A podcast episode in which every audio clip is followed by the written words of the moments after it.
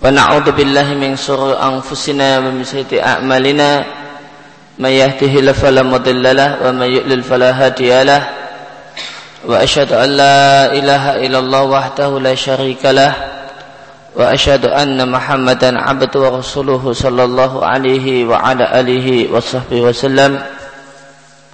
أما بعد فقال المؤلف حفظه الله تعالى المبحث الرابع ikhbarun nabi sallallahu alaihi wasallam anil ghuyubil mustaqbalati. Topik bahasan yang keempat adalah bahasanya Nabi Shallallahu alaihi wasallam itu sering kali mengkabarkan berbagai hal yang gaib berkaitan dengan masa depan.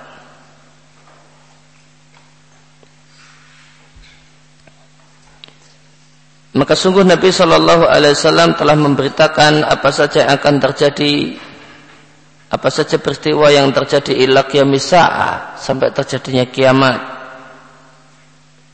Dan hal tersebut ada di antara pemberitahuan Allah Subhanahu wa taala kepada beliau berkaitan dengan hal-hal yang gaib masa depan. Dan hadis-hadis tentang tentang masalah ini sangat banyak sekali sehingga bisa sampai derajat mutawatir maknawi. Maka Nabi Shallallahu Alaihi Wasallam bisa memberitakan pada kita hal-hal yang terjadi di masa depan itu bukan karena Nabi tahu, namun karena Nabi diberitahu. Nah, tentu berbeda antara tahu dengan sendirinya dan diberitahu oleh Allah Subhanahu wa taala. Nabi tidak tahu hal yang gaib.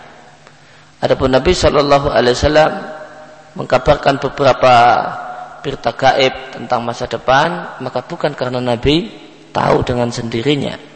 Akan tapi itu murni semata-mata pemberitahuan Allah Subhanahu wa taala. Dan hadis-hadis yang menunjukkan kalau Nabi itu mengkabarkan apa yang akan terjadi di masa depan di sini dikatakan mutawatir maknawi artinya teks hadisnya satu dengan yang lain berbeda akan tetapi e, semuanya mengandung titik yang sama yaitu Nabi mengkabarkan tentang masa depan.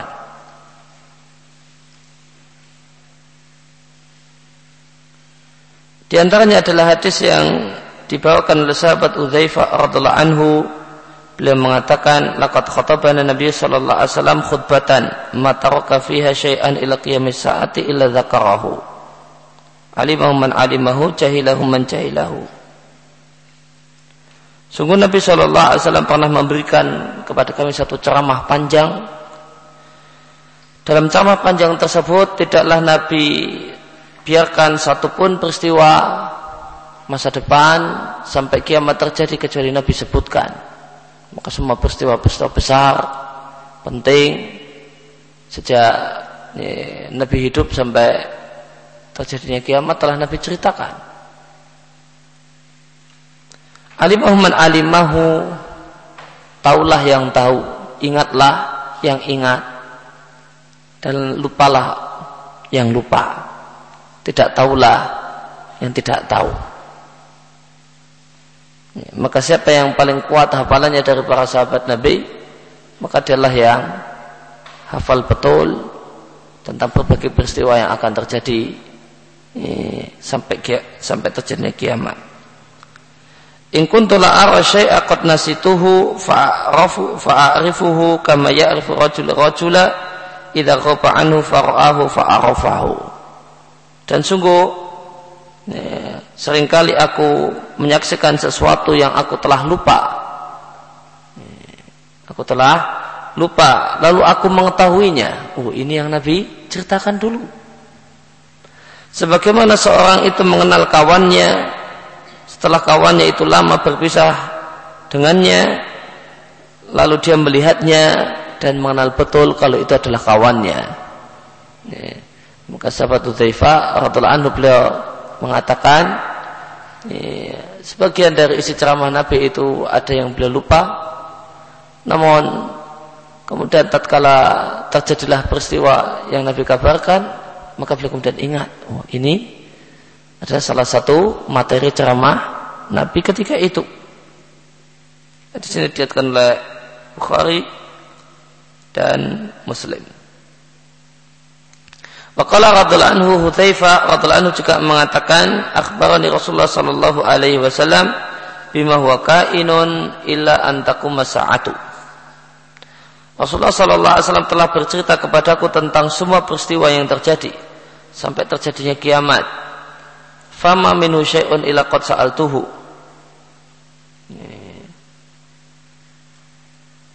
Maka tidak ada satupun peristiwa telah kecuali telah kutanyakan kepada Nabi Shallallahu Alaihi Wasallam. Ila anahu lam as'alhu. Akan tapi aku belum bertanya kepada Nabi Shallallahu Alaihi Wasallam. Mayukhiju ahlal madinati minal madinati. Apa yang menyebabkan dan e, menyebabkan terusirnya penduduk Madinah dari kota Madinah. Dilihatkan oleh Muslim. Namun uh, namun hal tersebut bukanlah hanya khusus dialami oleh sahabat Hudzaifah radhiallahu anhu. Bahkan Nabi Shallallahu alaihi wasallam pernah memberikan ceramah sehari penuh. Uh, dalam rangka memberikan penjelasan kepada para sahabat apa tentang berbagai peristiwa yang telah terjadi dan akan terjadi sampai terjadinya kiamat. Sebagian diatkan oleh Abu Zaid Amr ibn Akhtab al-Ansari radhiallahu anhu beliau mengatakan Salabina Rasulullah sallallahu alaihi wasallam al-fajr. Satu hari Rasul menjadi imam salat subuh kami. Setelah selesai salat subuh beliau naik mimbar kemudian berjamaah kepada kami sampai duhur. Coba. Ceramah. Ya ini baru pengajian sehari. Dari subuh sampai zuhur. Fanazala fasalla. Ketika duhur tiba, Nabi turun dari mimbarnya lalu salat duhur. Setelah selesai salat duhur, sa'id al-mimbar. Nabi kembali naik mimbar. Lalu berceramah kepada kami sampai asar tiba. Ketika asar tiba Nabi turun dari mimbarnya, kemudian mengerjakan salat asar. Setelah selesai salat asar, naik lagi. Lalu berceramah kepada kami sampai matahari tenggelam. Artinya tibanya waktu salat maghrib. Maka Nabi pernah ceramah sehari nutuk nih dari subuh sampai maghrib. Nah, Nah, apa isi ceramah Nabi Shallallahu Alaihi Wasallam ketika itu? Yang ceramah dari subuh sampai maghrib tadi, yang cuma istirahatnya adalah cuma untuk sholat saja, bukan untuk makan. Tidak ada istirahat makan. Kalau Nabi juga nggak istirahat makan, ya para sahabat juga nggak ada yang berani cari istirahat makan. Fa'akhbaru Nabi makana wa bima huwa kainun. Maka Nabi Shallallahu Alaihi Wasallam menceritakan semua peristiwa bimakana yang telah terjadi wabimah wakainun dan berbagai peristiwa yang akan terjadi. Fa'alamuna ahfaduna. Maka yang paling pintar di antara kami adalah orang yang paling kuat hafalannya. Karena ketika itu mereka nggak bawa catatan dan tidak mencatat dan tidak merekam.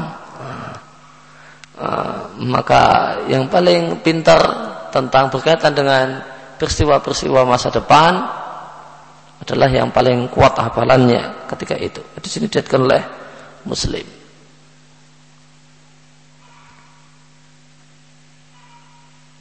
Ya, dan bisa kita katakan bahasanya hadis di atas ada dalil bolehnya uh, ya, orang bilang doa intensif, ngedur, uh, itu satu hal yang diperbolehkan dan berdasar. Maka semua waktu dimanfaatkan maksimal, tidak ada waktu istirahat kecuali terbatas. Ini satu hal yang boleh sebagaimana yang dilakukan di sini. Hudzaifah ibn Yaman radhiyallahu anhu juga bercerita Demi Allah sesungguhnya aku adalah orang yang paling mengetahui bikuli fitnatin dengan semua peristiwa besar yang terjadi yang akan terjadi antara antara saat ini sampai terjadinya kiamat.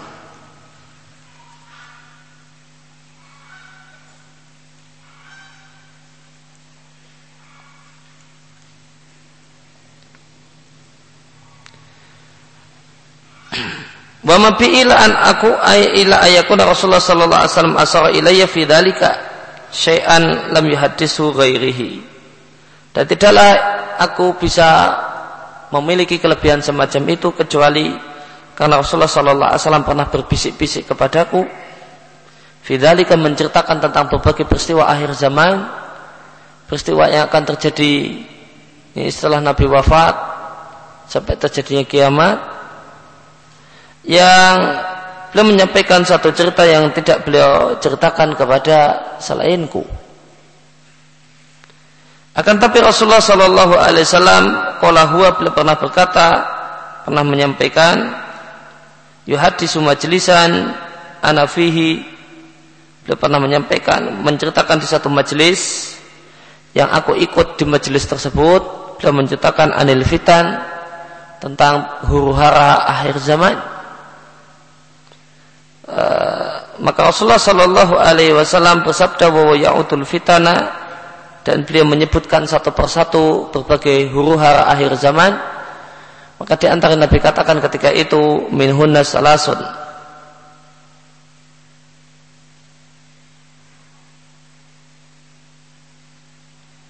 Maka di antara huru hara tersebut ada tiga peristiwa. Hmm, lam yakatna yadarna syai'an. Di mana tiga peristiwa huru hara tersebut tidak membiarkan satupun. Demikian pula di antara huru hara akhir zaman tersebut ada yang karya saif. Bagikan angin di musim panas. Yang tentu jadilah angin panas. Dan di antara huru huru hara akhir zaman tersebut ada sirarun wa minha kibarun. Ada yang kecil dan ada pula huru hara akhir zaman yang besar. Nah ini Nabi ceritakan, Nabi pernah menyampaikan satu e, menceritakan tentang peristiwa huru hara akhir zaman di satu majelis yang dihadiri oleh beberapa orang. Kemudian Hudzaifah mengatakan, fadhahaba ulaika rahtu kulluhum ghairi. Nah orang yang hadir di majelis tersebut kurang lebih sekitar sepuluhan orang. Nah semuanya telah meninggal dunia dan saat ini tidaklah tersisa kecuali diriku. Maka hadis-hadis ini adalah dalil-dalil yang sahih yang menunjukkan bahwa Nabi Shallallahu Alaihi Wasallam telah memberitahukan kepada umatnya tentang semua peristiwa yang akan terjadi sampai kiamat nanti. Yang peristiwa peristiwa tersebut memang yakhusuhum berkaitan dengan umat Muhammad Sallallahu Alaihi Wasallam. Dan tidaklah diragukan bahasanya as-suatu sa'ah tanda-tanda kiamat uh, itu ada di antara berita gaib yang Nabi sampaikan dan dia telah mendapatkan an-nasib al-awfar porsi yang sangat besar dari berita-berita yang Nabi sampaikan.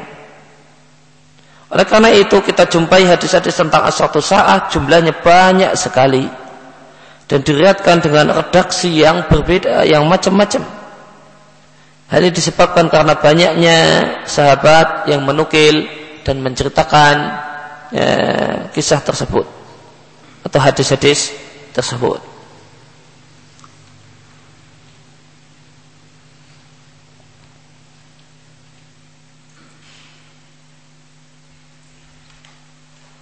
Kemudian tentang e, bahasan berikutnya adalah ilmu sa'ah, pengetahuan tentang kapan kiamat terjadi. Maka pengetahuan tentang kapan kiamat terjadi adalah di antara hal yang gaib yang tidaklah diketahui kecuali Allah Ta'ala. Demikianlah yang disampaikan dikatakan oleh banyak ayat Al-Quran dan hadis-hadis Nabi Shallallahu Alaihi Wasallam. Maka pengetahuan tentang kapankah terjadinya kiamat ada di antara pengetahuan yang Allah simpan untuk dirinya. Falam yutli dan tidak Allah beritahukan kepada siapa pun meskipun dia adalah malaikat yang sangat dekat di sisi Allah ataupun seorang nabi, seorang manusia yang sangat istimewa karena dia adalah nabi sekaligus utusan Allah. Maka tidak ada satupun yang mengetahui kapankah terjadinya kiamat kecuali Allah Ta'ala. Catatan kaki. Akan tapi ada beberapa ulama yang tergelincir dalam masalah ini. ini sehingga beranggapan adanya orang yang mengetahui hari kiamat selain Allah Subhanahu wa taala. Al-Barzanji di kitab Al-Isa'ah mengatakan bahasanya Nabi Shallallahu alaihi wasallam mengetahui kapankah terjadinya kiamat namun beliau dilarang untuk menceritakannya. Wahada ghalatun fahishun minhu dan ini adalah kesalahan fatal yang beliau lakukan. Demikian juga seorang ulama ya, yang cukup terkenal dalam madhab maliki Asawi al-Maliki penulis hasiah atau sarah tafsir lain. Di tafsir Luqman juga beliau mengatakan semacam itu bahwasanya Nabi Shallallahu Alaihi Wasallam sebenarnya pada akhirnya, pada awalnya beliau tidak tahu kapan akan terjadi kiamat, namun pada akhirnya beliau tahu, namun beliau tidak uh, tahu dilarang untuk memberitahukannya kepada umatnya. Ini semua adalah ketergelinciran alim yang keliru. Uh, semoga Allah mengampuninya dan, dan tidak boleh bagi kita untuk mengikutinya. Dan Nabi Shallallahu Alaihi Wasallam sering kali menyebut-nyebut tentang masalah uh, kiamat ya, uh, dan kengeriannya. Maka banyak orang pun bertanya kepada Nabi Shallallahu Alaihi Wasallam tentang waktu terjadinya kiamat. Lalu Nabi Shallallahu Alaihi Wasallam mengkabarkan dan memberikan jawaban bahasanya itu adalah satu hal yang gaib yang tidaklah diketahui kecuali Allah Allah subhanahu wa ta'ala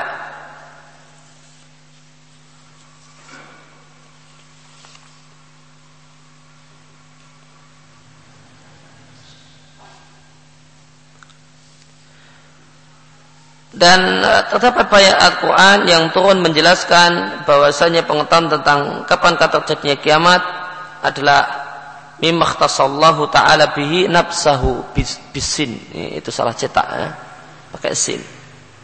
Adalah pengetahuan tentang bukan pakai shin, namun pakai sin. Nafsahu, dirinya. E, banyak ayat Al-Quran yang menjelaskan, turun menjelaskan bahasa pengetahuan tentang kiamat itu ada di antara pengetahuan yang Allah khususkan hanya untuk dirinya tanpa diberitahukan kepada siapa pun. Sebagaimana firman Allah Subhanahu wa taala di surat Al-A'raf ayat yang ke-187 Allah berfirman, Yas'alunaka mereka bertanya kepadamu. Anisa'ah tentang kiamat. Ayana bursaha. Kapankah terjadinya? Kul katakanlah kepada mereka inama ilmuha hanyalah pengetahuan tentang kapankah terjadinya kiamat itu inda rabbi di sisi Rabbku. Layu jaliha tidaklah dia memberitahukan kapankah kiamat terjadi liwaktiha li bimakna fi fi waktiha tentang waktu terjadinya kiamat illa huwa kecuali hanya dia sendiri. Sakulat fi samawati wal ard kiamat ada satu hal yang ngeri satu hal yang ngeri bagi langit dan bumi. Karena demikian ngerinya peristiwa tersebut yang dialami oleh para penghuni langit dan bumi. La ta'tikum illa bartatan meskipun ada tanda-tanda kiamat ya, namun banyak orang tidak menyadarinya sehingga Allah katakan tidaklah datang kiamat kecuali tiba-tiba tidak disangka-sangka orang tidak menyangkanya. Karena orang lalai dari tanda tandanya dan tidak memikirkannya. Yas'alunaka ka'annaha hafiyun anha mereka bertanya kepadamu seakan-akan engkau nih, uh, eh,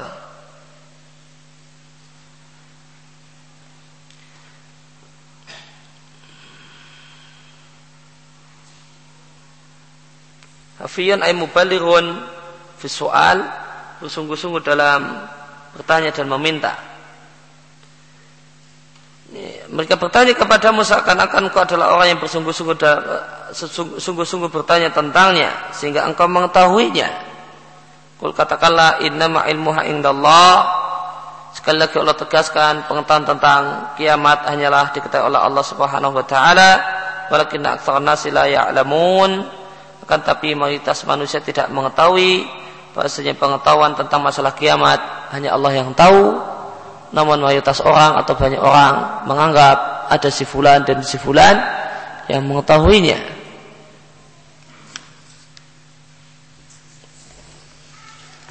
Maka Allah Subhanahu wa taala membentangkan nabinya Muhammad sallallahu alaihi wasallam untuk menyampaikan kepada manusia bahasanya ilmu tentang kapan terjadinya kiamat hanyalah Allah yang tahu. Maka Allah lah zat yang ya'lamu jaliyatan yang tahu dengan pasti tentang perkara kiamat. Kapankah terjadinya? Dan tidak ada satupun dari penduduk langit dan bumi yang mengetahui kapankah terjadi kiamat. Sebagaimana firman Allah Ta'ala yas'alun yas, yas'alukan nasu anisa'ah. Banyak orang bertanya kepadamu tentang kiamat. Kul innama ilmuha indallah katakanlah pengetahuan tentang kapan terjadinya kiamat itu ada di sisi Allah.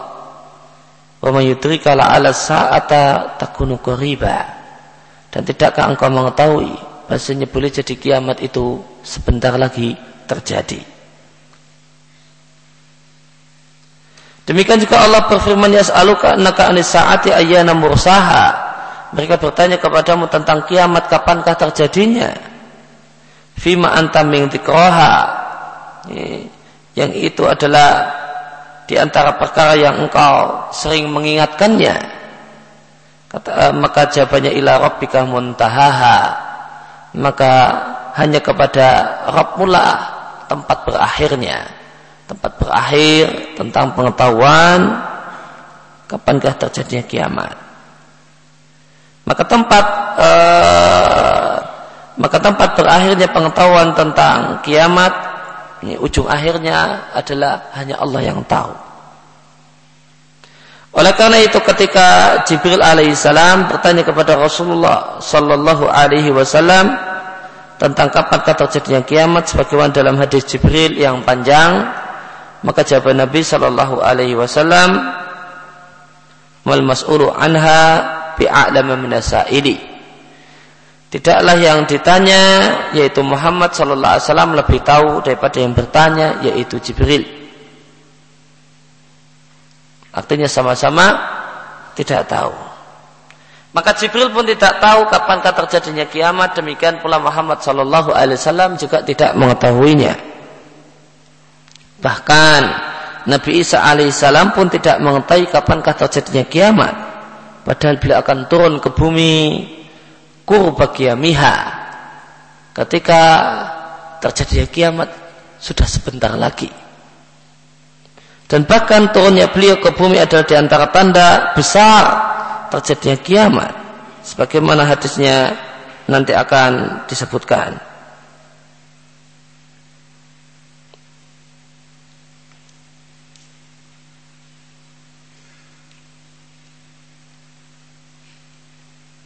Diatkan Imam Ahmad, Ibnu Majah dan Hakim dari Abdullah Ibnu Mas'ud radhiyallahu anhu dari Nabi sallallahu alaihi wasallam. Nabi sallallahu alaihi wasallam bercerita laki tu lailata usriyabi pada saat malam aku mengalami Isra dan Mi'raj aku berjumpa dengan Ibrahim, Musa dan Isa.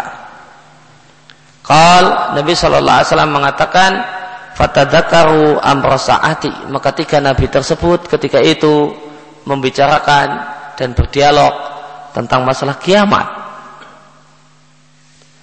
Faratu amro amrohum ila Ibrahim. Lalu mereka pun akhirnya mengembalikan pembicaraan mereka kepada Ibrahim. Bertanya kepada Ibrahim apakah Ibrahim mengetahuinya? Maka Ibrahim mengatakan la ilmali biha. Aku tidak punya ilmu tentang kapan terjadinya kiamat.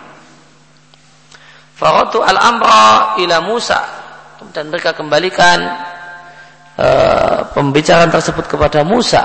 Artinya mereka bertanya kepada Musa tentang kapankah terjadinya kiamat. Maka Musa mengatakan la ilmali biha. Aku tidak punya ilmu tentangnya. Akhirnya mereka tanyakan masalah ini kepada Isa. Maka jawaban Isa amma wajibah wajibatuha fala ya'lamuha ahadun ilallah uh, ilallaha. Adapun terjadinya wajibah bermakna wuku' amma wajibatuha ai amma wuku'uha. Karena wajib dalam bahasa Arab maknanya adalah waqa'a Adapun tentang terjadinya kiamat atau jatuhnya kiamat, maka tidak ada yang mengetahuinya seorang pun kecuali Allah.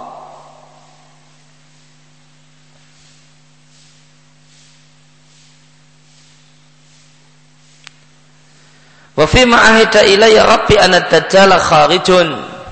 Cuma yang Allah janjikan kepadaku bahasanya nanti dajjal akan muncul Kemudian Isa ditugasi untuk menghancurkan dan dajjal. Wa ma'i qadibani.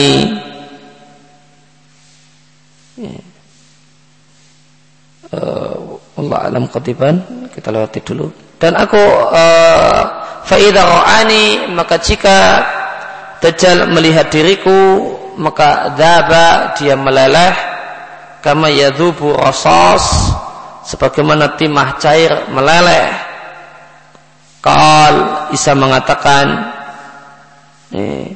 lalu Allah Subhanahu wa taala mematikan Dajjal. Nah, di sini diatkan Imam Ahmad, Syekh Muhammad Syakir mengatakan sanadnya sahih. Di sini juga diatkan oleh Ibnu Majah Al-Busiri dalam Zawaid Ibnu Majah mengatakan sanatnya sahih para perawinya adalah para perawi yang siqah. Di sini juga diatkan oleh Al-Hakim dalam Mustadrak Al-Hakim mengatakan di sini sahih sanatnya meskipun tidak dikeluarkan oleh Bukhari dan Muslim dan pernyataan Al-Hakim ini disetujui oleh Al-Zahabi namun hadis ini dinilai da'if oleh Al-Albani di Da'if Al-Jami' As-Saghir. Maka lihatlah mereka-mereka uh, para ulul azmi tiga ulul azmi Ibrahim, Musa dan Isa ternyata mereka semua tidak mengetahui kapankah terjadinya kiamat. Diatkan Imam Muslim dari Jabir bin Abdullah radhiallahu anhu beliau mengatakan Aku mendengar Nabi Shallallahu Alaihi Wasallam bersabda sebulan sebelum beliau meninggal dunia. Beliau mengatakan Tas'aluni anisaati Kalian pada bertanya kepadaku tentang Kapankah terjadinya kiamat? Wa innama ilmuha indallahi. Padahal ilmu pengetahuan tentang terjadinya kiamat Hanya diketahui oleh Allah. Kemudian Wa aqsimu billahi ma'al ardi Min nafsin manfusatin Ta'ti alaiha mi'atu sanatin. Dan aku bersumpah dengan nama Allah tidak ada satupun jiwa yang bernapas tidak ada satupun jiwa yang hidup di atas muka bumi pada saat ini lalu dia masih hidup setelah 100 tahun lagi lalu dia masih hidup setelah 100 tahun lagi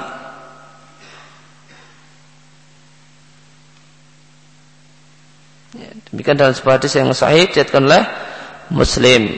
Maka di sini ada penegasan satu bulan sebelum Nabi wafat. Bahwasanya Nabi Shallallahu Alaihi Wasallam tidak tahu tentang uh, kapan terjadinya kiamat.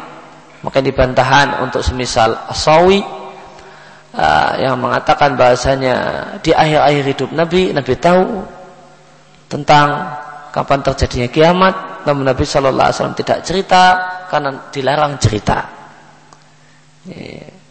Kita lihat di sini satu bulan sebelum Nabi wafat Nabi menegaskan sekali lagi kalau beliau tidak tahu tentang terjadinya kiamat maka tidak benar sebagian orang yang mengatakan Nabi tahu tentang kapan kata jadi kiamat di akhir hidup beliau.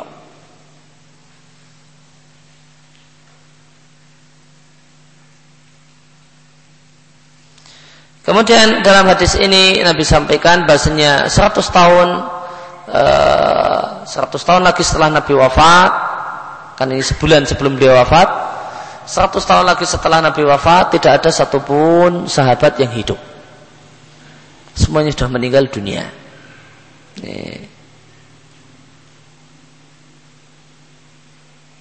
Maka tahun uh, 110 Hijriah kurang lebih. Ya, maka seluruh sahabat sudah meninggal dunia dan tidak ada satupun yang hidup.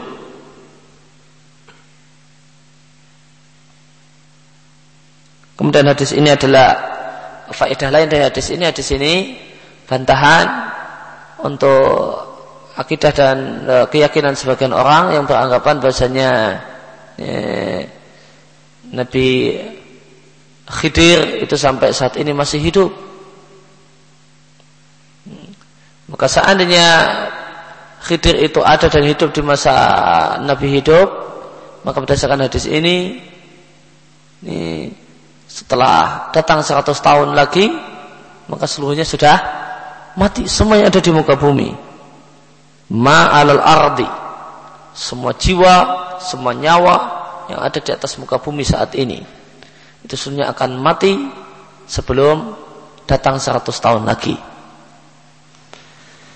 Maka saat, maka termasuk di antaranya uh, adalah Khidir seandainya Khidir itu masih hidup ketika itu. Fadal hadis maka hadis ini menolak uh, kemungkinan bahasanya Nabi tahu tentang masalah kiamat setelah peristiwa pertanyaan Jibril. Ibnu Katsir uh, Syafi'i rahimahullah taala mengatakan Fahada fahada Nabi Umi makinlah Nabi yang umi yang buta huruf yang merupakan pemimpin para rasul penutup para rasul semoga sanjungan Allah ya, Allah berikan kepadanya demikian pula keselamatan Allah berikan padanya. Dan dia adalah Nabi penyebar rahmat. Sebagaimana firman Allah wa ma arsalnaka ila rahmatan lil alamin. Tidaklah kami utus dirimu kecuali rahmat untuk semesta alam. Dan adalah Nabi Taubah Nabi yang mengajak orang untuk bertobat wa Nabi Malhamah. Namun uh, di kondisi yang lain di samping beliau adalah Nabi Rahmah. Namun dalam kondisi-kondisi yang membutuhkan sikap tegas dan keras maka beliau adalah Nabi Umul Hamah. Pembantaian perang. Maka dia adalah Nabi Rahmah. Ketika situasi menuntut dan mengharuskan maka dia adalah Nabi yang memimpin perang. Wal aqib dan dia adalah salah satu namanya adalah al aqib salah satu nama Nabi Shallallahu Alaihi Wasallam adalah al aqib dan Nabi katakan al aqib dalam eh, sebagian dalam hadis Bukhari al aqib la nabiya ba'dahu. Adalah seorang nabi yang sudah tidak ada lagi nabi setelahnya. Al-Muqaffa. Dan dia adalah nabi yang dihormati dan dimuliakan. Dan salah satu nama nabi kita adalah Al-Hashir ya, itulah adalah uh, dia adalah seorang yang tuh sarun nasu ala kodamaihi manusia seluruhnya akan dikumpulkan pada hari kiamat ya, di belakang telapak kakinya ya, maka di sini Ibnu Qasir menyebutkan nama-nama Nabi kita. Beliau adalah disebut Nabi Rahmah, Nabi Mal, uh, Malhama, Nabi Taubah, Al-Aqib, Al-Hashir, Al-Muqaffa.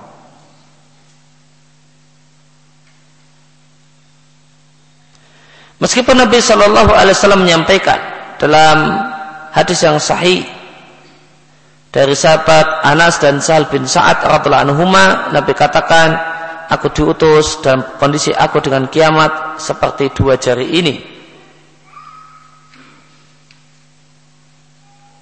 Kemudian Nabi Shallallahu Alaihi Wasallam mendekatkan dua jarinya, jari telunjuk dan jari tengah, meskipun Demikian Allah Subhanahu wa taala perintahkan nabi kita untuk mengembalikan pengetahuan tentang kapankah terjadinya kiamat ya, supaya dijawab dengan mengatakan hanya Allah yang tahu.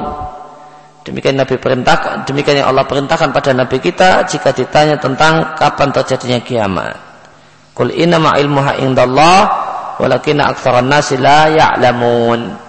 Katakanlah bahasanya pengetahuan tentang kapankah terjadinya kiamat itu hanya Allah yang tahu, akan tapi mayoritas manusia tidak menyadarinya. Maka siapa yang beranggapan bahasa Nabi Shallallahu Alaihi Wasallam mengetahui kapankah terjadinya kiamat, maka dia adalah orang yang bodoh. Karena terdapat banyak ayat Al-Quran dan hadis-hadis Nabi Shallallahu Alaihi Wasallam yang telah disebutkan yang membantah ini semua. Ibnul Qayyim rahimahullah taala mengatakan sebagian orang yang mengaku sebagian orang yang di zaman kita ini mengaku-ngaku sebagai ulama telah terang-terangan berdusta Oh yatasyabbah bima lam yu'ta. Dan dia mengaku-ngaku sesuatu yang tidak dia miliki. Dia mengaku-ngaku tahu padahal dia tidak tahu. Maka ini adalah kedustaan dan pengakuan yang tidak berdasar. Mereka mengatakan bahasa Rasul Sallallahu Alaihi Wasallam mengetahui kapankah terjadi kiamat.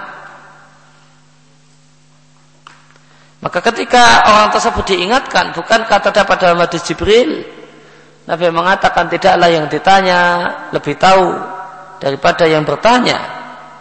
Maka orang yang menganggap dirinya ulama tadi kemudian menyelewengkan makna hadis ini dari makna yang benar dengan mengatakan makna hadis tersebut ana wa anta na'lamuha. Saya dan engkau wahai Jibril mengetahuinya. Maka jawaban ini adalah e, bukti nyata, bukti yang sangat-sangat nyata tentang kebodohan orang tersebut. Dan ini adalah penyelewengan makna yang sangat-sangat jelek. Maka Nabi Shallallahu Alaihi Wasallam adalah manusia yang paling mengenal Allah. Artinya satu hal yang mustahil. Nabi berkata kepada orang yang Nabi kira dia adalah orang Arab Badui. Nah, e, mustahil. Nabi berkata kepadanya, saya dan Anda mengetahui kiamat. Kecuali jika orang yang bodoh tersebut semakin menambah kebodohannya dengan mengatakan bahasanya ketika itu Nabi telah tahu kalau dia adalah Jibril. Maka tambahlah, tambahlah bukti kebodohannya. Kenapa?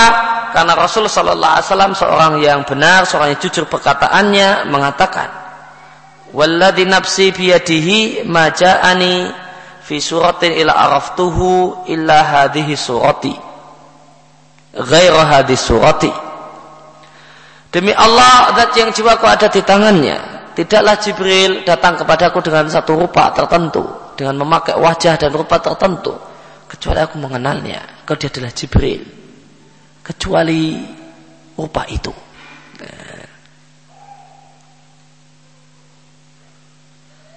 Demikian dalam hadis yang diatkan oleh Imam Ahmad dalam Musnad, saya Ahmad Muhammad Syakir mengatakan sanatnya sahih.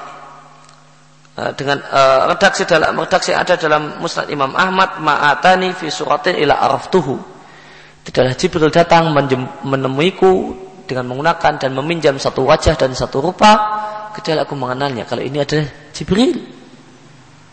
Ghaira hadis surati. Kecuali gambar atau rupa yang dipakai oleh Jibril ketika itu ketika bertanya tentang iman Islam dan ihsan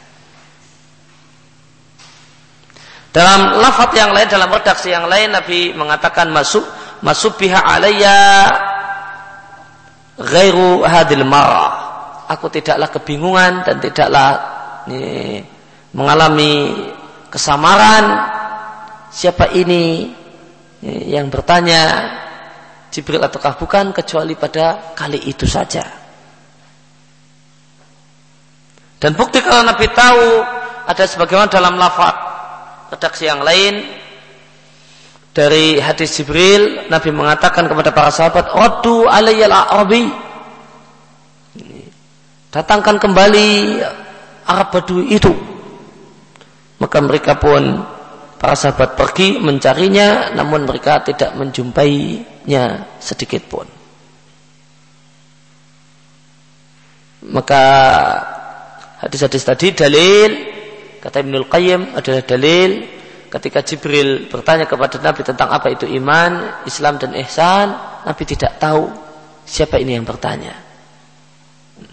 Nabi belum tahu, Nabi tidak tahu ketika itu kalau itu Jibril.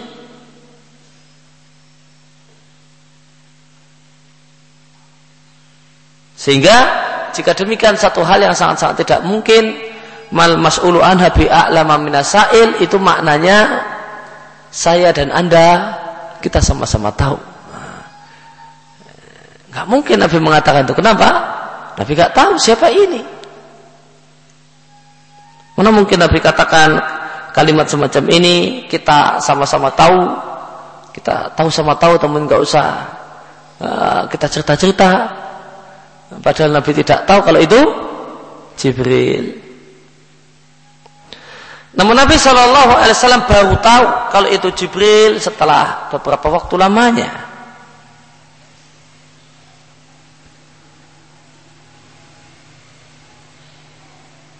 Sebagaimana dikatakan oleh Umar, falabistu malian, maka berlalulah beberapa waktu lamanya.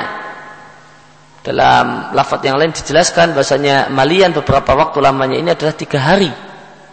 Maka setelah berlalu tiga, tiga hari, Nabi berkata dan bertanya kepada Umar, "Wahai Umar, tahukah engkau siapakah yang bertanya tiga hari yang lewat?"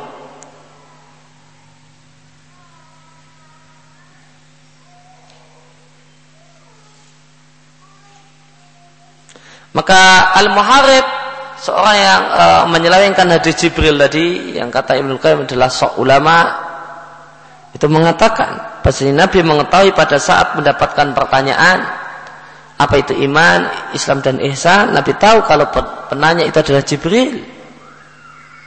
Namun anehnya kalau memang Nabi itu tahu ketika itu anehnya Nabi tidak memberitahu para sahabat kalau itu adalah Jibril kecuali setelah beberapa waktu lamanya yaitu setelah tiga hari. Tentu ini tentu satu hal yang lucu. Jika Nabi sudah tahu ketika ditanya Kata ada Jibril, Nabi baru ngasih tahu tiga hari setelah itu.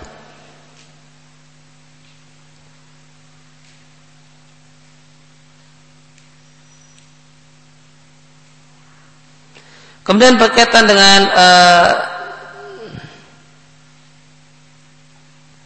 Ibnu Hajar mengatakan di catatan kaki. Adapun yang terjadi pada riat Nasai dari jalur Abu Farwah di akhir hadis dikatakan kalau Nabi mengatakan sesungguhnya itu adalah Jibril. Dia turun dalam rupa dihya al-kalbi. Dan ini adalah rupa yang paling sering dipakai oleh Jibril ketika ketemu Nabi. Nah, dia datang dengan rupa seorang, seorang sahabat yang cukup uh, terkenal dengan kegantengannya, Dihya al-Kalbi. Maka Ibn Hajar mengatakan bahasanya kalimat Jibril turun dalam rupa dia al-kalbi adalah waham. Adalah salah sangka perawi, kekeliruan perawi. Karena dia itu dikenal betul wajahnya oleh para sahabat. Sedangkan ketika itu Umar mengatakan tidak ada satupun dari kami yang mengenalnya.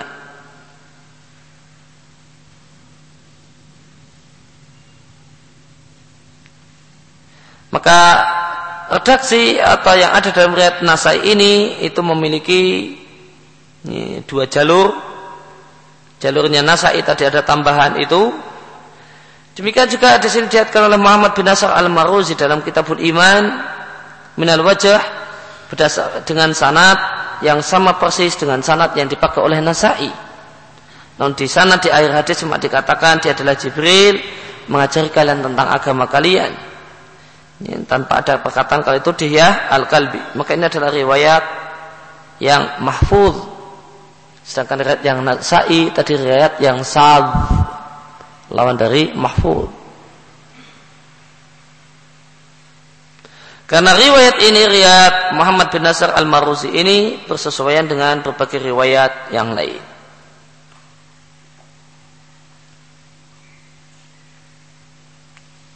Kemudian Ibnul Qayyim mengatakan makna hadis. Adapun sabda Nabi Shallallahu Alaihi Wasallam dalam hadis tidaklah yang ditanya tentang kiamat lebih tahu tentang yang daripada yang bertanya. Maka kata Ibnul Qayyim makna hadis ini mencakup semua penanya dan semua yang ditanya. Kata Ibnul Qayyim hadis ini maknanya am. Semua penanya dan semua yang ditanya. Maka semua penanya dan semua yang ditanya tentang kiamat keadaannya adalah sebagaimana keduanya yaitu tidak tahu.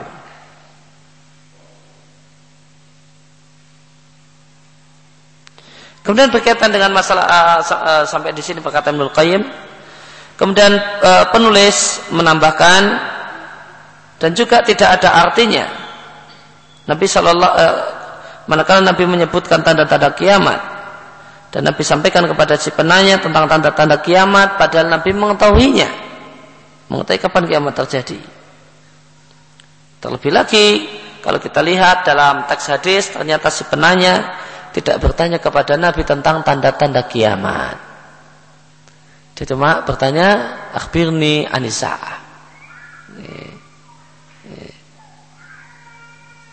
Kemudian Nabi mengatakan tidak tahu, setelah itu Nabi ceritakan eh, eh, an amaratiha tentang tanda-tandanya.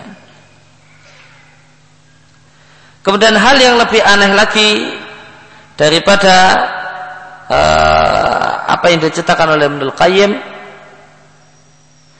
adalah perkataan Suyuti dalam kitab beliau Al-Hawi. Setelah beliau menyebutkan jawaban pertanyaan tentang hadis yang terkenal dalam lisan manusia di zaman itu. Di mana e, terdapat hadis yang terkenal di lisan manusia di zaman Suyuti yang dikatakan oleh Nabi Shallallahu Alaihi Wasallam tidaklah berada dalam kuburnya selama seribu tahun. Kurang dari seribu tahun Nabi ada dalam kubur berarti setelah itu terjadilah kiamat. Maka kiamat tidaklah terjadi uh, kiamat terjadi kurang dari seribu tahun dari wafatnya Nabi.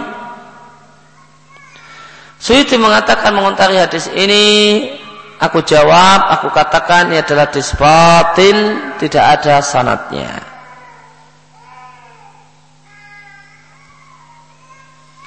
Kemudian uh, Suyuti menyebutkan bahasanya beliau telah menulis satu buku khusus membahas tentang masalah ini dan beliau namai judul bukunya Al-Qasfu an Mujawazati Hadil Ummatil Alfa. Ini, ini adalah pembongkaran penampakan bukti bahasanya umat ini umurnya lebih dari seribu tahun.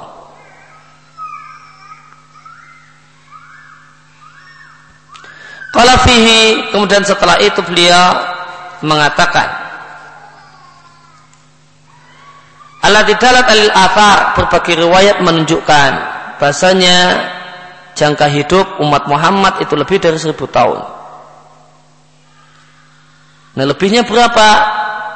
Wala tablu azyada alaiha khamsami'ati sanatin. Namun lebihnya tersebut tidaklah kelebihannya itu tidak sampai 500 tahun. Karena terdapat dalam banyak jalur bahasanya umur dunia itu cuma 7000 tahun. Dan dan disebutkan bahasa Nabi Shallallahu Alaihi Wasallam diutus di akhir-akhir seribu yang keenam. Kemudian Suyuti menyebutkan berbagai hitungan yang disimpulkan dari berbagai hitungan tersebut alayum uh, anahu la yumkin antakunal muda tidaklah mungkin umur umat Muhammad sallallahu alaihi wasallam itu atau jangka waktu umur umat Muhammad sallallahu alaihi wasallam tidaklah mungkin sampai 1500 tahun. Aslan sama sekali tidak mungkin. Kemudian beliau menyebutkan beberapa hadis dan riwayat yang beliau jadikan sandaran untuk pendapat beliau tersebut di antaranya adalah hadis yang diatkan oleh Tabrani dalam Mu'jam Al-Kabir dari Dhahak bin Zumal Al-Juhani. Beliau mengatakan oh itu ya aku melihat satu mimpi di tidurku lalu aku ceritakan mimpi tersebut pada Rasulullah sallallahu alaihi wasallam terusnya hadis di sana dikatakan Ida ana bika ya Rasulullah ala mimbaran fi sab'u darajat. Ternyata dalam mimpi itu aku berada bersama aku berada bersamamu ya Rasulullah dan kau duduk di atas mimbar atau di atas mimbar yang memiliki tujuh tingkatan dan kau ada di uh, tingkatan mimbar yang paling tinggi. Maka kemudian di sana disebutkan kalau Nabi bersabda ada pun mimbar yang kau lihat dalam mimpimu tersebut, yang kau lihat itu ada tujuh tingkatan dan aku ada di derajat atau tingkatan yang paling tinggi, maka maknanya adalah dunia itu umurnya seribu eh, tujuh ribu tahun dan aku itu muncul di akhirnya. Di akhirnya akhir yang ke seribu. Seribu yang seribu yang terakhir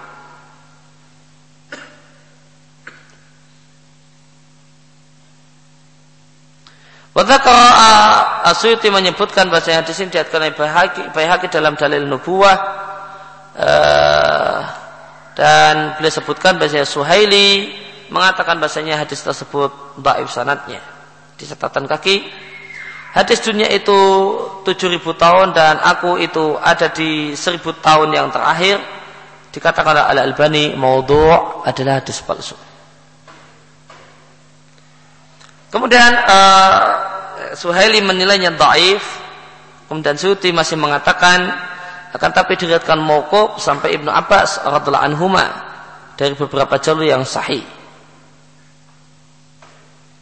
Dan sebenarnya Tobari pun uh, sohaha dan asal telah mensahihkan dalil ini dan menguatkannya dengan berbagai riwayat.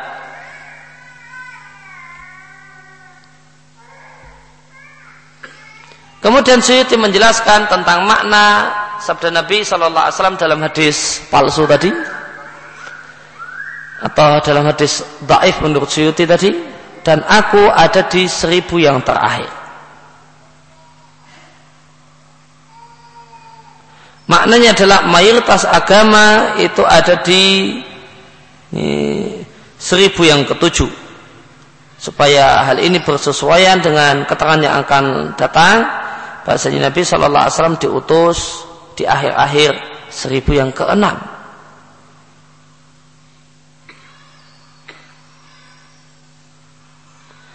Maka kata suatu seandainya Nabi Shallallahu Alaihi Wasallam itu diutus oleh Allah Subhanahu Wa Taala di awal seribu yang ketujuh, tentu tanda-tanda kiamat besar semacam Dajjal, turunnya Isa alaihissalam, terbitnya matahari dari tempat tenggelamnya telah dijumpai sebelum hari ini sebelum ya, 100 tahun sebelum hari ini. Sehingga kiamat terjadi pada saat genap seribunya. Namun tidaklah dijumpai satupun tanda-tanda kiamat tersebut. Maka ini menunjukkan bahasa yang tersisa dari seribu yang ketujuh tersebut aksar lebih dari masih ini, sisanya masih 300 tahunan lagi Inilah ringkasan perkataan Suiti tentang masalah ini. Beliau katakan apa? Beliau mengatakan bahwa umur dunia itu 7000 tahun. Kemudian Nabi itu diutus di akhir-akhir e, seribu yang keenam. E, kemudian beliau mengatakan bahwa umur umat Muhammad tidak lebih dari 1500. Kalau seribu lebih, namun lebihnya itu tidak sampai lima ratus. Maka Suyuti mengatakan uh, ketika beliau masih hidup, ya kiamat itu nanti tiga ratus tahunan lagi. Nah, beliau mengatakan ketika beliau uh, masih hidup, kiamat itu ya tiga ratus tahunan lagi. Nah, perkataan Suyuti ini adalah satu zalah, satu keterginciran yang sangat jelek karena adalah pendapat yang bertabrakan dengan Sharihul Quran. kata tegas dari Al-Quran dan berbagai hadis yang sahih yang mengatakan bahasa umur dunia tidaklah ada satupun yang mengetahuinya kecuali Allah. Karena jika kita tahu umur dunia tentu kita akan tahu kapankah terjadi kiamat. Padahal Anda telah membaca dalam keterangan yang lewat berupa ayat-ayat Al-Quran dan hadis Nabi, bahwasanya kiamat tidak ada yang mengetahui waktu terjadinya kiamat kecuali Allah. Artinya tidak ada yang tahu umur dunia kecuali Allah. Kemudian eh, dan juga senyar realita membantah apa yang dikatakan oleh Suyuti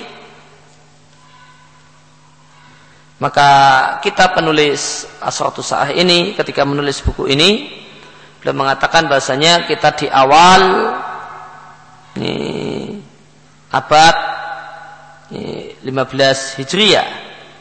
Berarti sudah 1500 tahun. Eh, eh,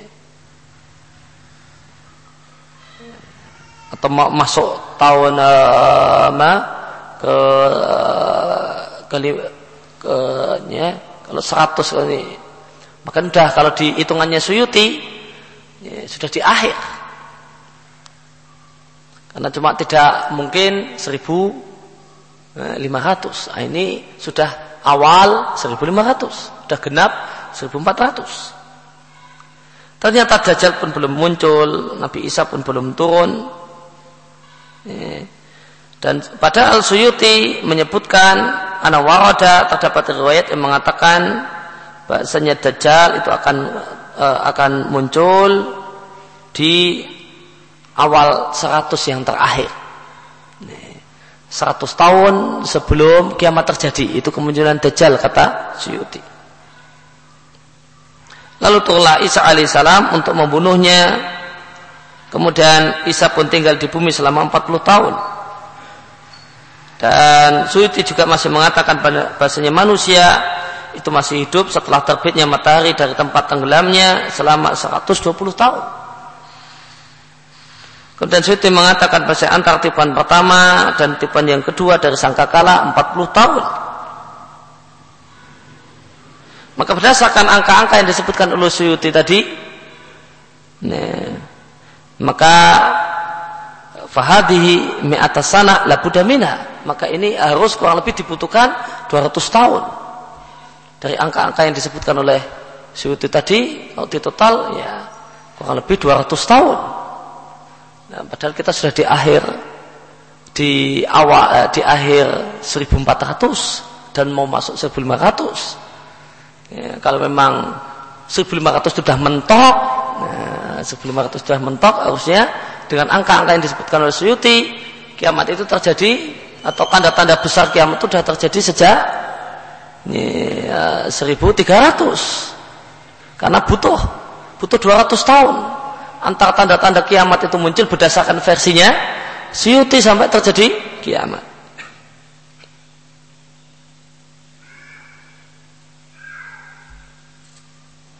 Fa'ala kalamihi maka berdasarkan perkataan Syuti seandainya Dajjal itu muncul saat ini maka umur dunia masih ada 200 tahun lagi maka berarti kiamat terjadi pada tahun eh, 1600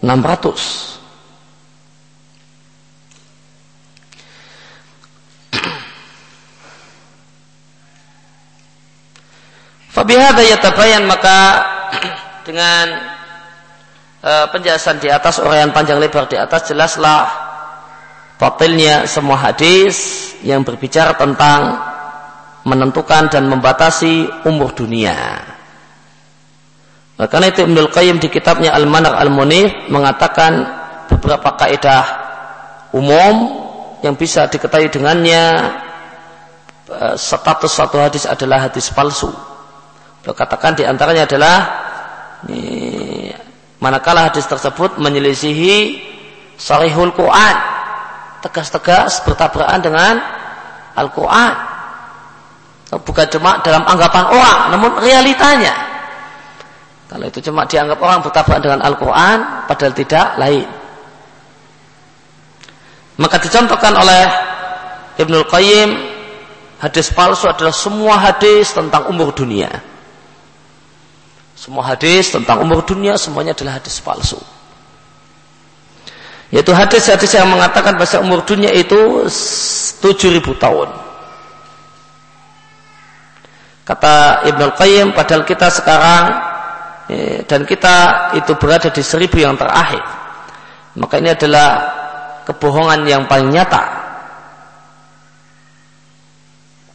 Karena seandainya ini adalah satu hal yang benar, maka semua orang mengetahui hmm, bahwasanya masih tersisa untuk terjadinya kiamat sejak waktu ini masih tersisa 200 251 tahun lagi.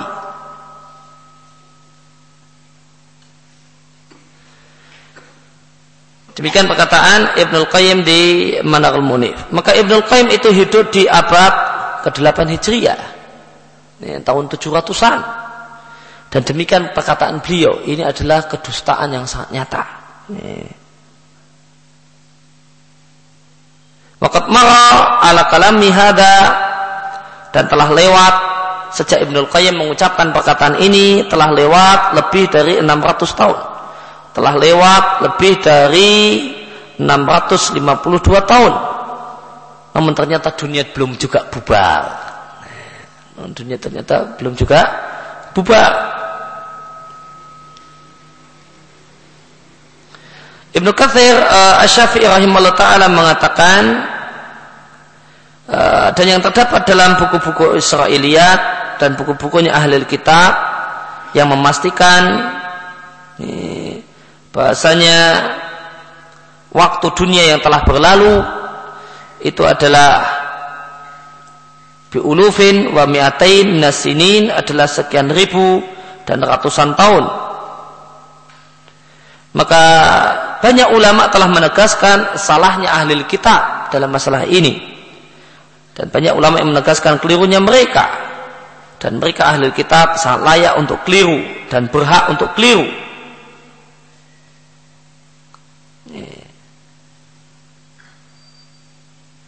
Wakat warada fi hadisin dan terdapat terdapat satu hadis bahasanya dunia itu satu pekan dari pekan-pekan akhirat. Kalau satu hari di akhirat itu seribu, satu pekan berarti tujuh ribu. Maka terdapat hadis yang intinya mengatakan umur dunia ribu tahun. Dengan mengatakan bahasanya dunia itu cuma satu pekan saja. Dibandingkan dengan hitungan akhirat. Maka cuma umurnya tujuh ribu tahun saja. Uh, Al-Hafidh Ibn Qasir Asy-Syafi'i mengatakan dan sanatnya tidaklah sahih.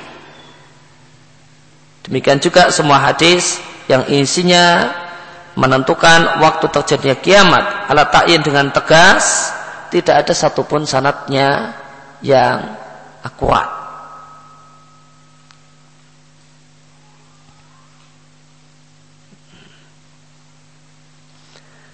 Maka sebagaimana tidak ada satupun yang mengetahui kapan akan terjadi kiamat, demikian pula tidak ada satupun yang mengetahui kapan munculnya tanda-tanda kiamat, kapan Dajjal muncul, kapan Isa turun.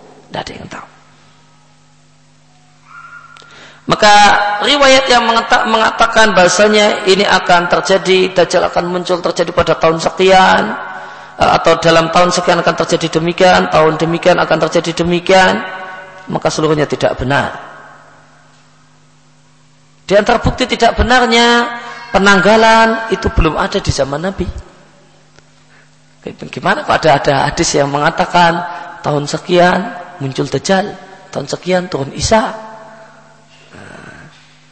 Padahal di zaman Nabi baru, baru ada hari dan bulan namun belum ada tahun. Tahun pertama tahun kedua belum ada.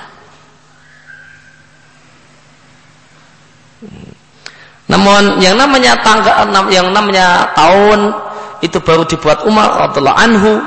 Berdasarkan istiadat beliau kemudian disepakati dan disetujui oleh para sahabat dan berdasarkan istiadat Umar dan kemudian yang ini jadikan kesepakatan para sahabat, Umar menetapkan bahasanya hitungan tahun ini, orang Islam, umat Islam itu dihitung tahun satu adalah hijrahnya Nabi. Maka tahun di mana Nabi hijrah itu adalah tahun satu, kemudian terus. Dan Umar membuat penanggalan ini tahun uh, eh, 16 atau uh, 17 Hijriah. Maka hadis yang mengatakan Dajjal itu akan muncul tahun sekian, nah, jelas bohong. Mengada-ada. Nah, memangnya Nabi sudah buat tahun? Nah, Nabi belum buat tahun.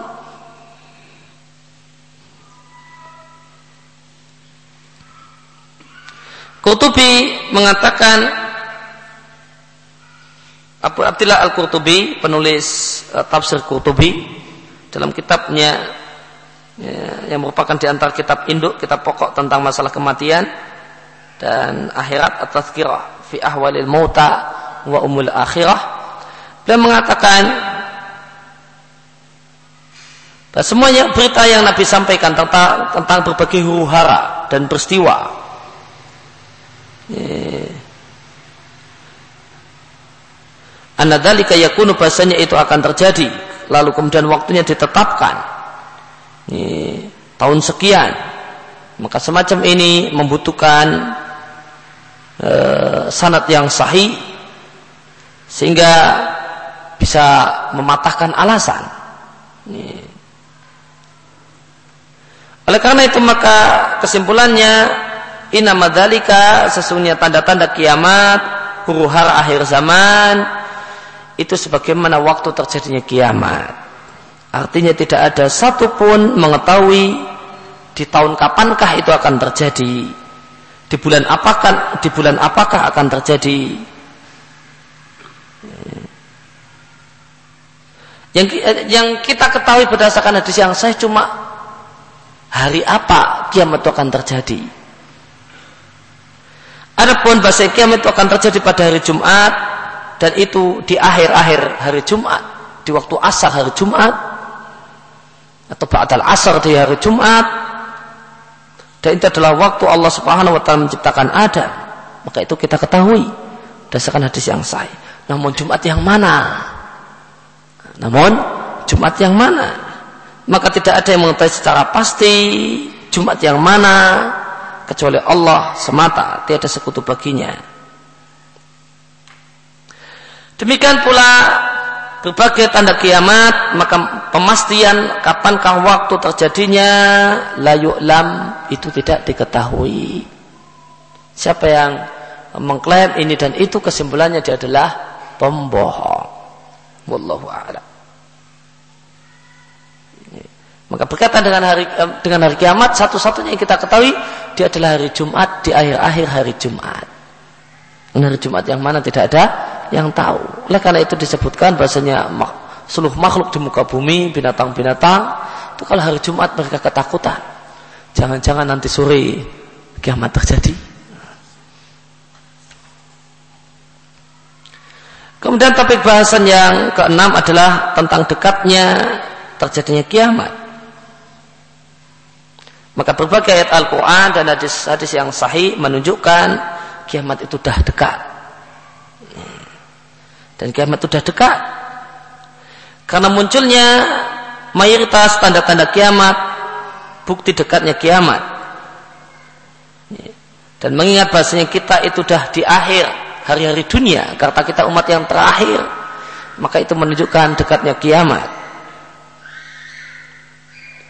Allah Ta'ala berfirman, Iktar, iktar balinasi hisabuhum waktu untuk menghisap manusia sudah makin dekat. Namun anehnya hum fi ghaflatin. Mereka tetap saja dalam kelalaian. Mu'ridun. Mereka berpaling tidak mau memikirkannya. Apa yang telah disiapkan untuk menghadapi hisab. Dan Allah katakan wa mayudrika ala saat tatakunu qariba. Tidakkah engkau tahu bahwa kiamat itu sudah dekat? Allah berfirman innam yarawnahu ba'ida wa narahu qariba. Mereka manusia beranggapan bahwa kiamat itu masih jauh. Sedangkan kami melihat kiamat itu sudah demikian dekat. Dan Allah pun berfirman iktarabatis sa'ah wang sakal qamar. Dan kiamat semakin dekat dan rembulan pun telah pernah terbelah. Dan masih terdapat banyak ayat-ayat yang lain yang menunjukkan dekatnya uh, akhir dari alam dunia ini yang segera akan berpindah kepada alam yang lain. Yang di alam tersebut setiap orang yang beramal akan mendapatkan balasan amalnya. Jika dia isi umurnya di dunia dengan kebaikan maka dia akan mendapatkan balasan kebaikan jika dia isi dengan kejelekan maka dia akan mendapatkan balasan kejelekan dan Nabi SAW pun mengatakan aku diutus aku dengan kiamat semacam ini lalu Nabi berisyarat dengan dua jarinya dan beliau panjangkan dua jarinya. Tidak beliau tekuk. Tidak beliau tekuk namun beliau panjangkan. Diatkan oleh Bukhari.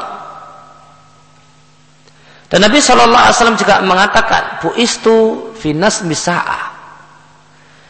Aku diutus di uh, pada saat ya, udara kiamat telah bertiup. Maka sebagaimana e, maka sebelum datang sesuatu maka akan datanglah baunya telah datang udaranya maka sebelum terjadi kiamat telah datang baunya dan baunya kiamat itu ya, telah muncul bersama dengan diutus Nabi Shallallahu Alaihi Wasallam. Hadis ini Bu Istufinas Misaah e, dikatakan oleh Al-Albani diriatkan oleh Daulabi dalam Al-Quna Ibnu Mandah dalam Ma'rifah dari Abu Hazim dari Abu e, Jubairah secara mu'fu dan ini ada sanad yang sahih. Semua perawinya adalah perawi siqah. Tentang Ibnu Jubairah apakah dia sahabat Nabi atau bukan ada khilaf. Yang diracikan oleh Ibnu Hajar di Takrib beliau adalah sahabat Nabi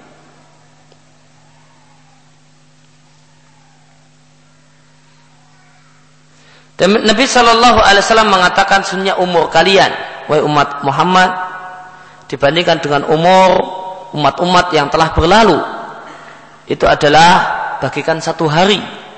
Maka kalian itu berada dalam posisi setelah saya sholat asar sampai tenggelamnya matahari. Maka seandainya umur dunia itu bagikan perjalanan e, terbit matahari sampai tenggelam matahari maka umur, umur, umat Muhammad itu ba'dal asar e, sampai maghrib artinya ada di akhir penghujung dunia.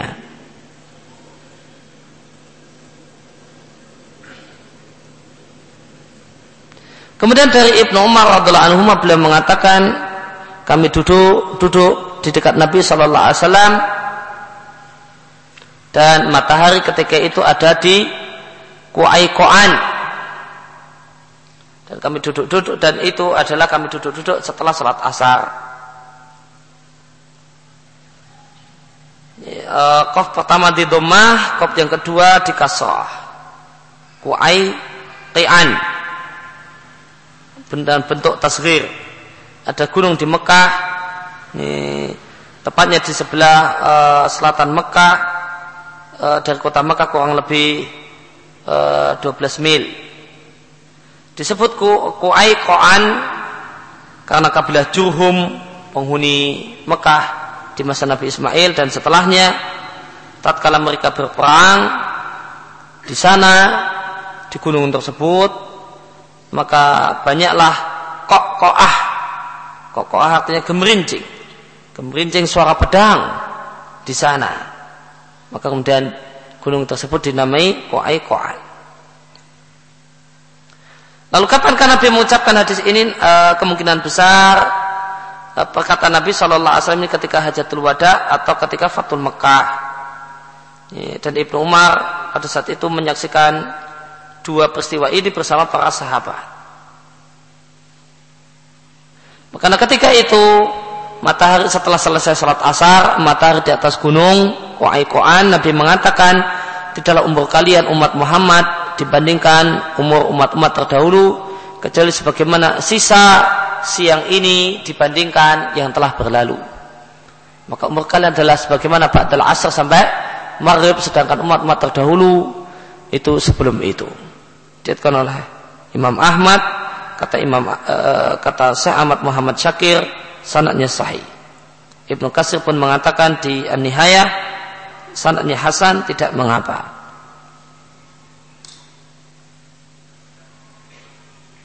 Sedangkan Ibnu Hajar mengatakan Hasan. Uh, Ibnu Kathir mengatakan wahada dulu. Maka hadis ini menunjukkan bahwasanya mabaqiya binisbah ila mamadha bahasanya waktu yang tersisa untuk umur umat Muhammad dibandingkan dengan waktu yang telah berlalu itu sangat sedikit akan tapi pahami tidak ada yang mengetahui kadar berapa umur dunia yang berlalu kecuali Allah. Ya, berapa sih umur dunia sebelum datangnya Muhammad Sallallahu Alaihi Wasallam? Ya, tidak ada yang tahu kecuali Allah. Tidak terdapat riwayat yang dalam riwayat tersebut terdapat tahdid penegasan tentang kapankah atau berapakah umur dunia yang telah berlalu tidaklah terdapat dalam hadis yang sahih sanatnya dari manusia yang maksum ini yaitu Muhammad sallallahu alaihi wasallam sehingga bisa kita jadikan acuan. Karena seandainya kita tahu berapa umur dunia yang telah lewat, maka yuklam maka akan bisa diketahui rasio ini, untuk umur yang tersisa. Kalau sekian puluh tahun itu sama dengan berapa jam, wah, nanti kan berarti ada ketemu rahasionya sehingga bisa dibandingkan. Namun yang jelas nah, makna yang diinginkan adalah umur umat Muhammad dan umur dunia yang tersisa itu tinggal sedikit sekali dibandingkan umur dunia yang telah berlalu.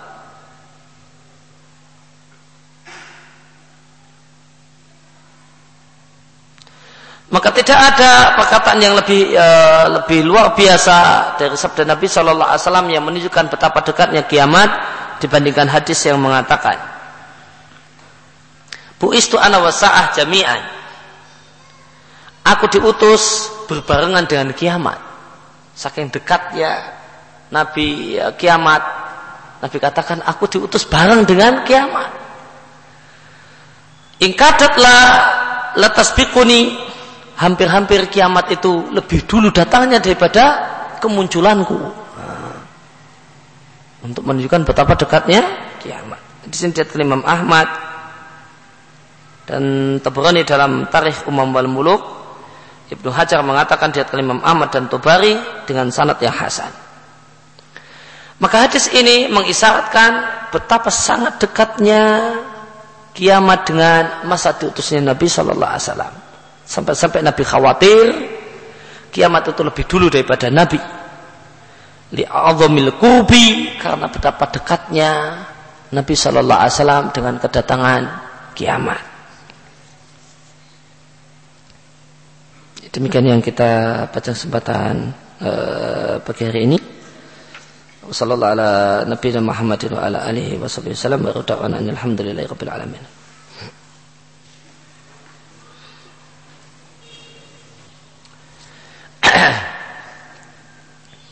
Saya pernah pernah saya pernah membaca satu buku tentang tidak sahnya sholat seorang wanita yang memakai mukena potongan. Karena aurat masih terlihat ini ketika dilihat dari bawah. Benarkah hal demikian dalam artian wanita hanya sah sholatnya jika memakai mukena terusan dari kepala sampai kaki. Jawabannya ya, perkataan tersebut ada nilai ada sisi benarnya Manakala perempuan yang sholat dengan e, mukena potongan tersebut, e, dia pakai pakaian yang seadanya, boleh jadi dia pakai kaos lengan pendek misalnya, e, maka akan nampaklah auratnya. Bahkan bukan hanya ketika dilihat dari bawah, ketika dia angkat tangan, ya, maka terlihatlah auratnya dari dari luar.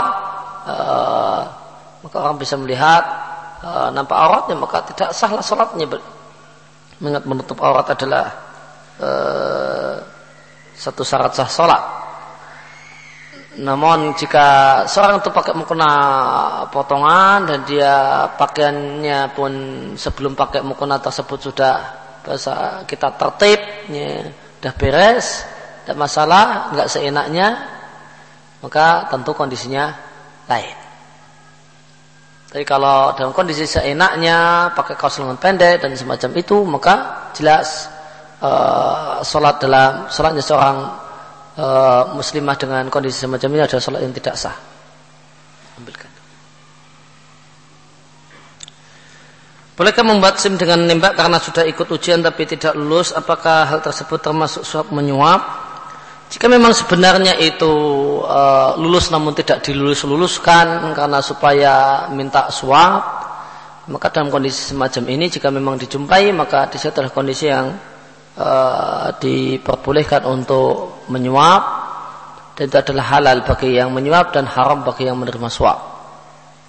Dan jika memang tidak lulus ya karena memang tidak layak untuk lulus uh, dan tidak dibuat tidak dipaksakan supaya tidak lulus, dengan direkadaya ya maka ini adalah sop yang terlarang ya, demikian wasallallahu ala nabiyina Muhammadin wa ala alihi wasallam. Wa radwana alhamdulillahi rabbil alamin. Subhanakallahumma wa bihamdika asyhadu an la ilaha illa anta astaghfiruka wa atubu ilaik